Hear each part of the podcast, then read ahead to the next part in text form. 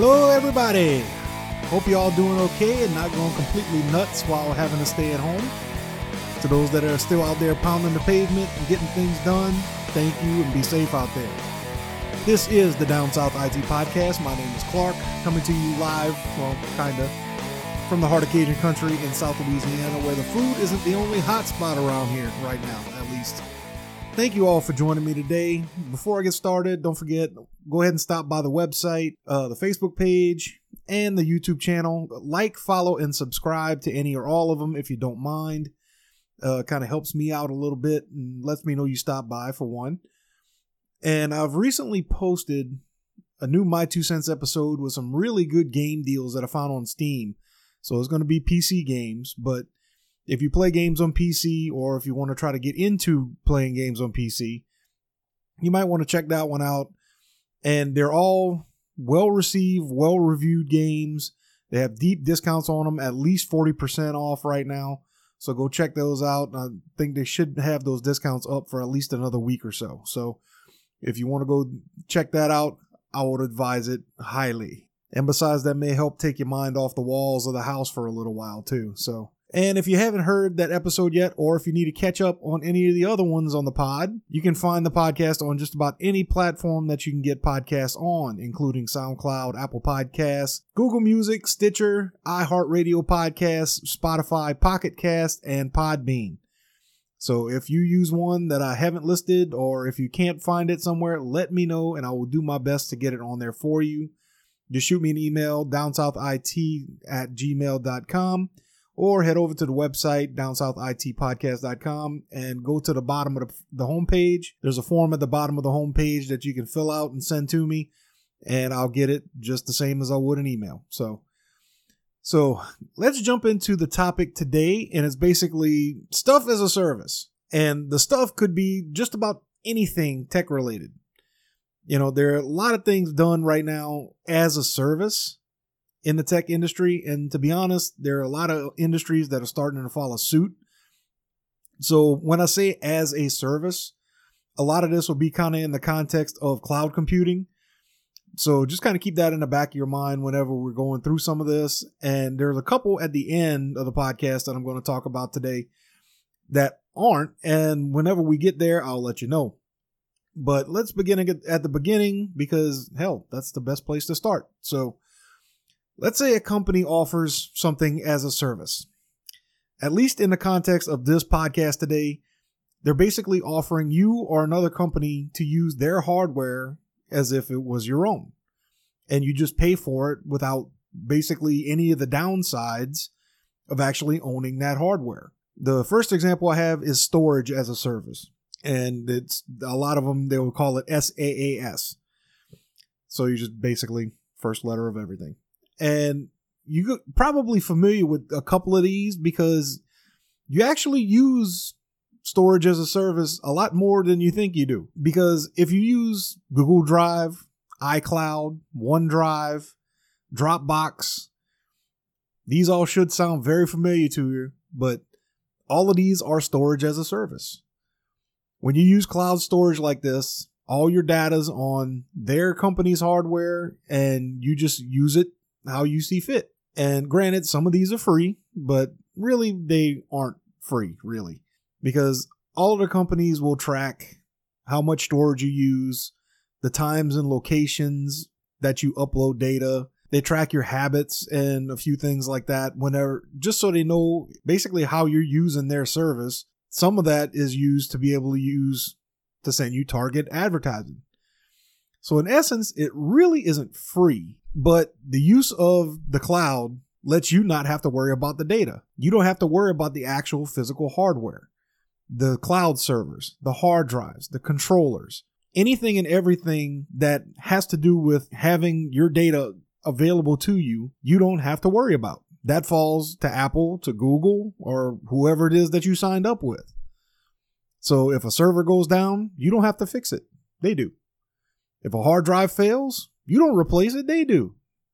So as a customer, you get all of the benefits and you get very, very little downside.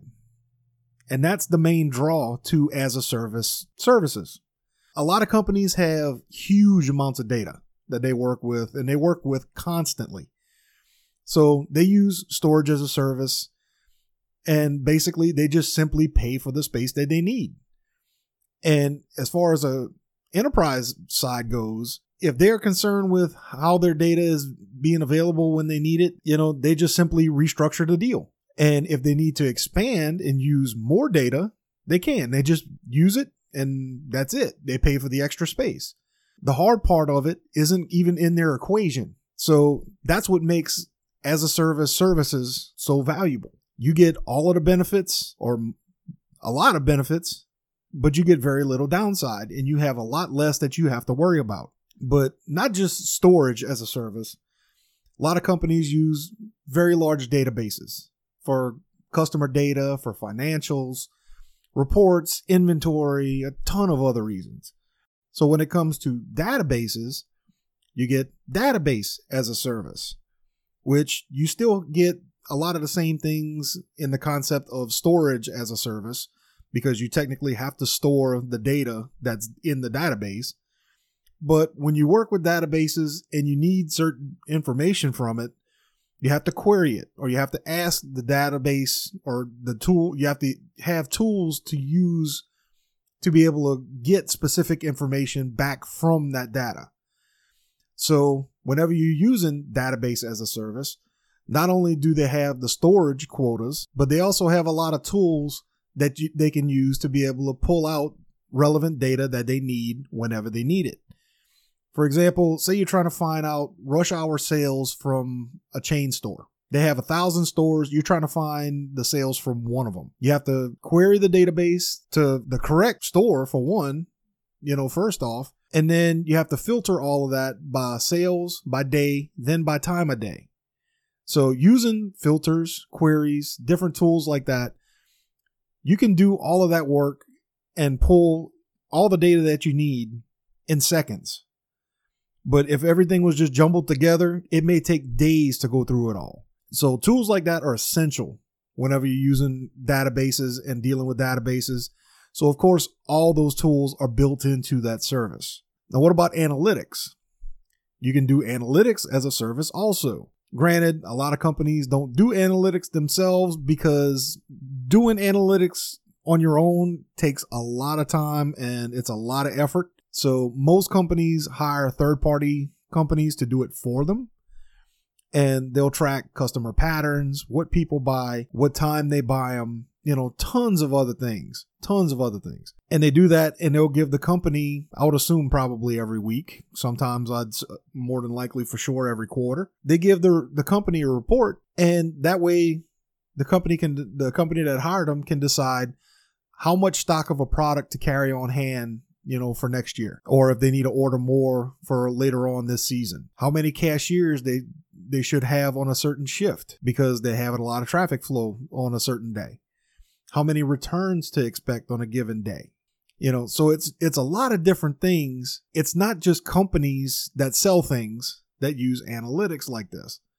Websites use it all the time. Websites use it to track their users, the browsing habits, how long you stay on a site, what you looked at, what you clicked on, what you pur- purchased previously. You ever wonder why you get ads for something that you searched for on Amazon a day or two after the fact? Analytics, that's how. They're using analytics to help predict patterns in the near future.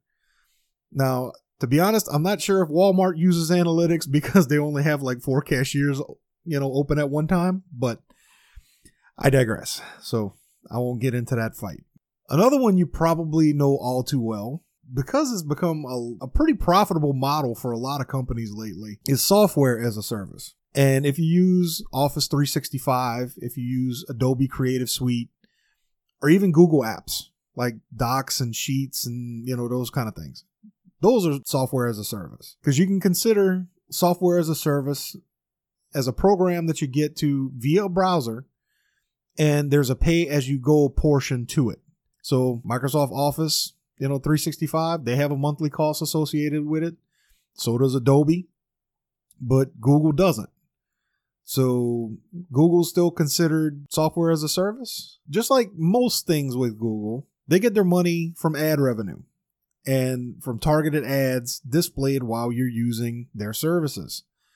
So technically, while you don't pay for it, which they they do have some things that you can pay for, you know, some apps they do have some storage that you can pay for. So they do have a pay side if you do need it. But for the most part, you can use Google stuff for free. Like I said, they get all of their money from ad revenue, and it still constitutes software as a service because of the fine print that Google puts in that everyone agrees to because Google loves fine print. I can promise you, they love fine print almost as much as Apple, I think. But probably one of the biggest players in the whole as a service platform is Amazon. Now, most people think of Amazon as the site that you go to to buy stuff on because they have a huge website and you can buy damn near anything on Amazon. But on top of that, they also have probably the largest web service platform on the planet. And if you ever heard of AWS or Amazon Web Services, that's it. AWS has 70 different as a service services. Most things I've talked about so far are actually hosted on AWS. Google uses AWS, Microsoft uses them, Adobe, Oracle, Cisco, you name a tech company, and nine times out of 10, they use AWS for something. It might not be the storage, it may not be database, it may not be, you know, something along that line, but they do use AWS at some point in their business model. I can promise you. AWS has a lot of different services. They have services for computing, for storage, for database, analytics, Internet of Things, deployment, management, networking, server virtualization. I mean, there's a ton of stuff that Amazon has on this on AWS that I couldn't even find half of the stuff that they had on there. But I really and truly couldn't do a podcast on as a service without mentioning AWS. It would almost be sacrilegious, to be honest, because they are the biggest player in the game right now. And while I'm while I'm mentioning it, computing as a service, because I didn't I didn't actually have this one set up, but I'll talk about it anyway. Computing as a service is also something that a lot of companies do too. Not only because they might not have the raw horsepower to be able to do a lot of computations and things like that, but also universities. Universities do this all the time. Say you have one university that built a supercomputer and it's able to do millions upon millions of calculations, run different models, different simulations. They the university, granted, they may have precedence as far as its use, but if they have times where they're not going to be using it, they will sell the time on that supercomputer to other universities, to other professors, to you know, even to other companies to be able to use that hardware to be able to do other research, to do other simulations, different things. It's definitely a means of a university being able to recoup a little bit of the expense of actually building such a powerful machine. Whenever you build a supercomputer, you want it to be the best one that has been built yet. And whenever you get to that kind of stage, it's not cheap. So by selling time on these supercomputers and different things like that, these different networks, these universities can offset some of the cost of actually building these things. So to be honest, I say go for it. you know, not only does it help spread the cost around a little bit, but it lets other universities and stuff use equipment that they normally wouldn't have access to. So, hey, more discoveries on the corner.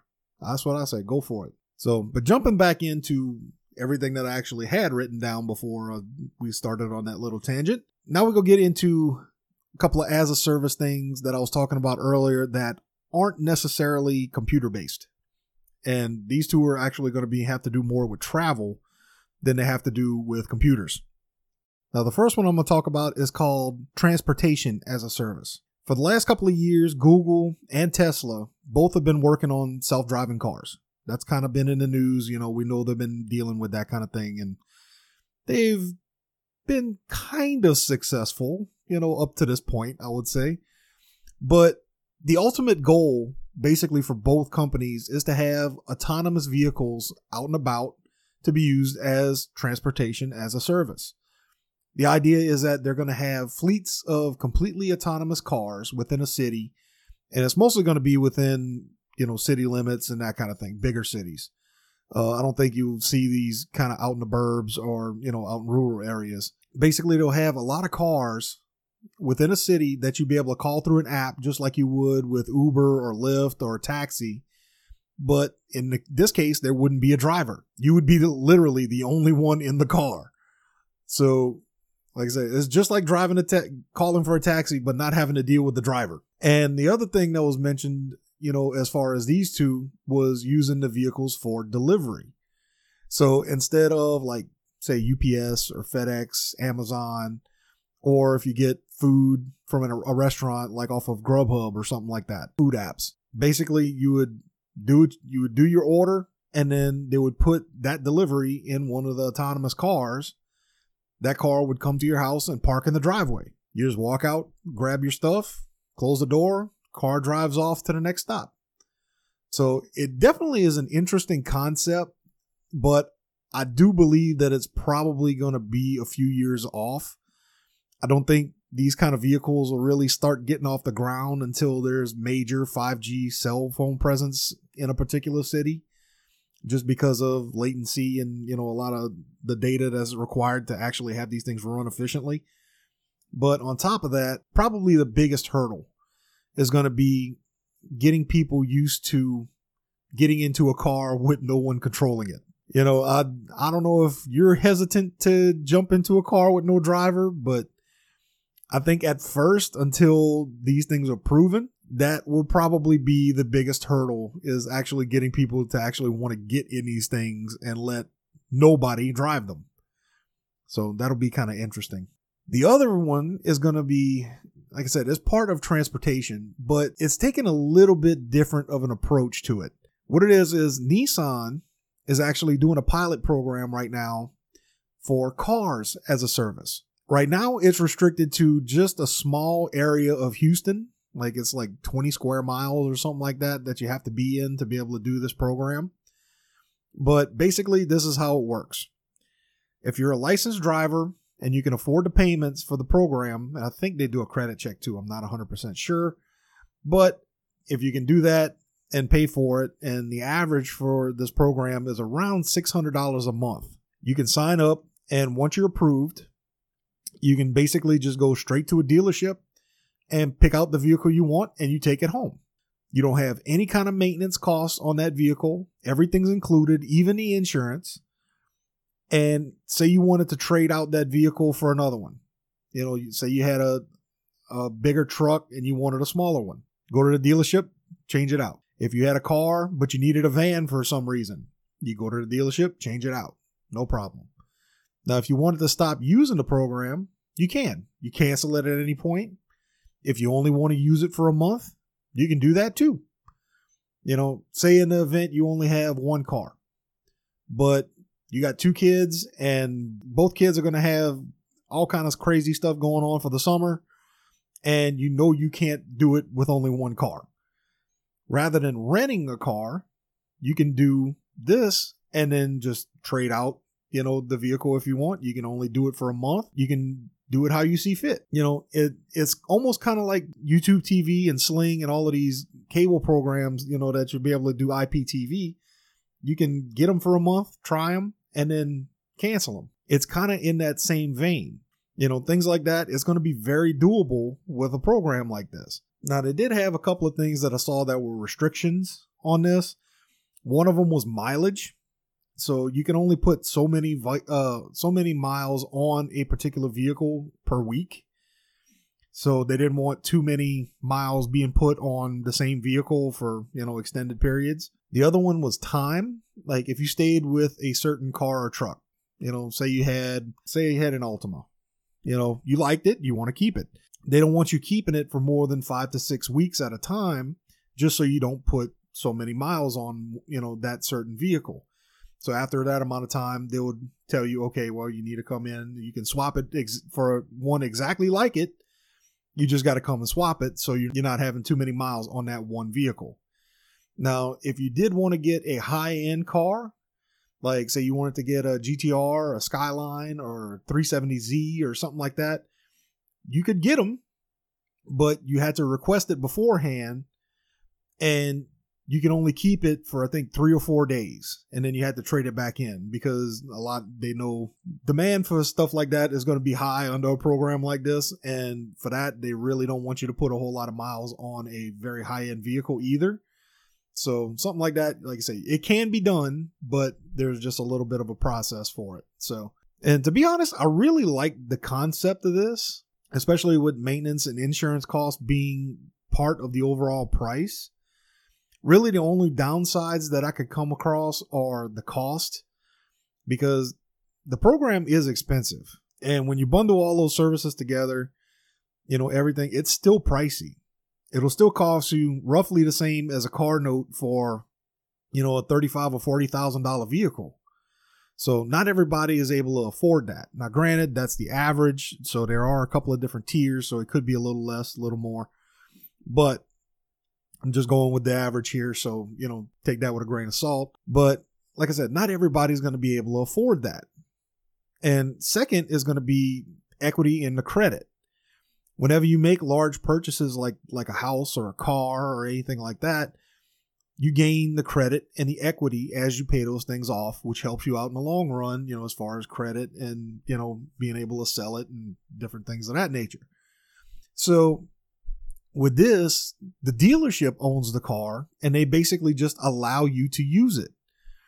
Now, granted, there's nothing wrong with that, but in the end, they can change the program at some point and tell you when and where you can drive the car, you know, and I don't like that. Uh, the lack of being able to do what I want when I want because the car is mine you know, I guess that kind of rubs me the wrong way, I guess. Especially, you know, right now in times like we're in with everything being so fluid and restricting things left and right. You know, being personally responsible is always better than having things dictated by edict, you know? So, anyways, I'll get off my soapbox now. But I can definitely see something like transportation as a service or cars as a service being something viable later on you know, if they can get the cost down for the cars and make sure that the self-driving ones really work well before they're deployed, these really could be game changers, you know, in the next few years. I really and truly think so. And I believe that wraps up this episode in a nice little bow. So thank you all for listening. Don't forget, check out the website, downsouthitpodcast.com. If you want to check out any of the links from this episode, they will be up on the show prep. You can check that. The link for that is right underneath the embedded player on the homepage. Just scroll down a little bit. It's right there. You can't miss it. Don't forget, check out the Facebook page at Down South IT. You can always find me on there. I'm always posting stuff, and probably that's the easiest way to know when things are coming out, when things happen, because that's usually the first thing I do is post it on Facebook. So if you haven't followed that page yet, check it out. Go ahead and give it a like and a follow. That way you can be up to date on everything that has to do with the podcast. You can also check out the YouTube channel. I'll be posting a couple of clips on there not uh, the not too near future because I have a complete computer build coming and that's going to be kind of fun because it's actually going to be a sleeper build. So stay tuned for that. That'll be coming in the next couple of weeks hopefully as soon as I can get some parts together, but I digress. As I like to end every podcast episode, technology can replace the work of many people, but it can never replace the work of one extraordinary person. So go out and be extraordinary today. Thank you all for listening. You guys are the best. I love you.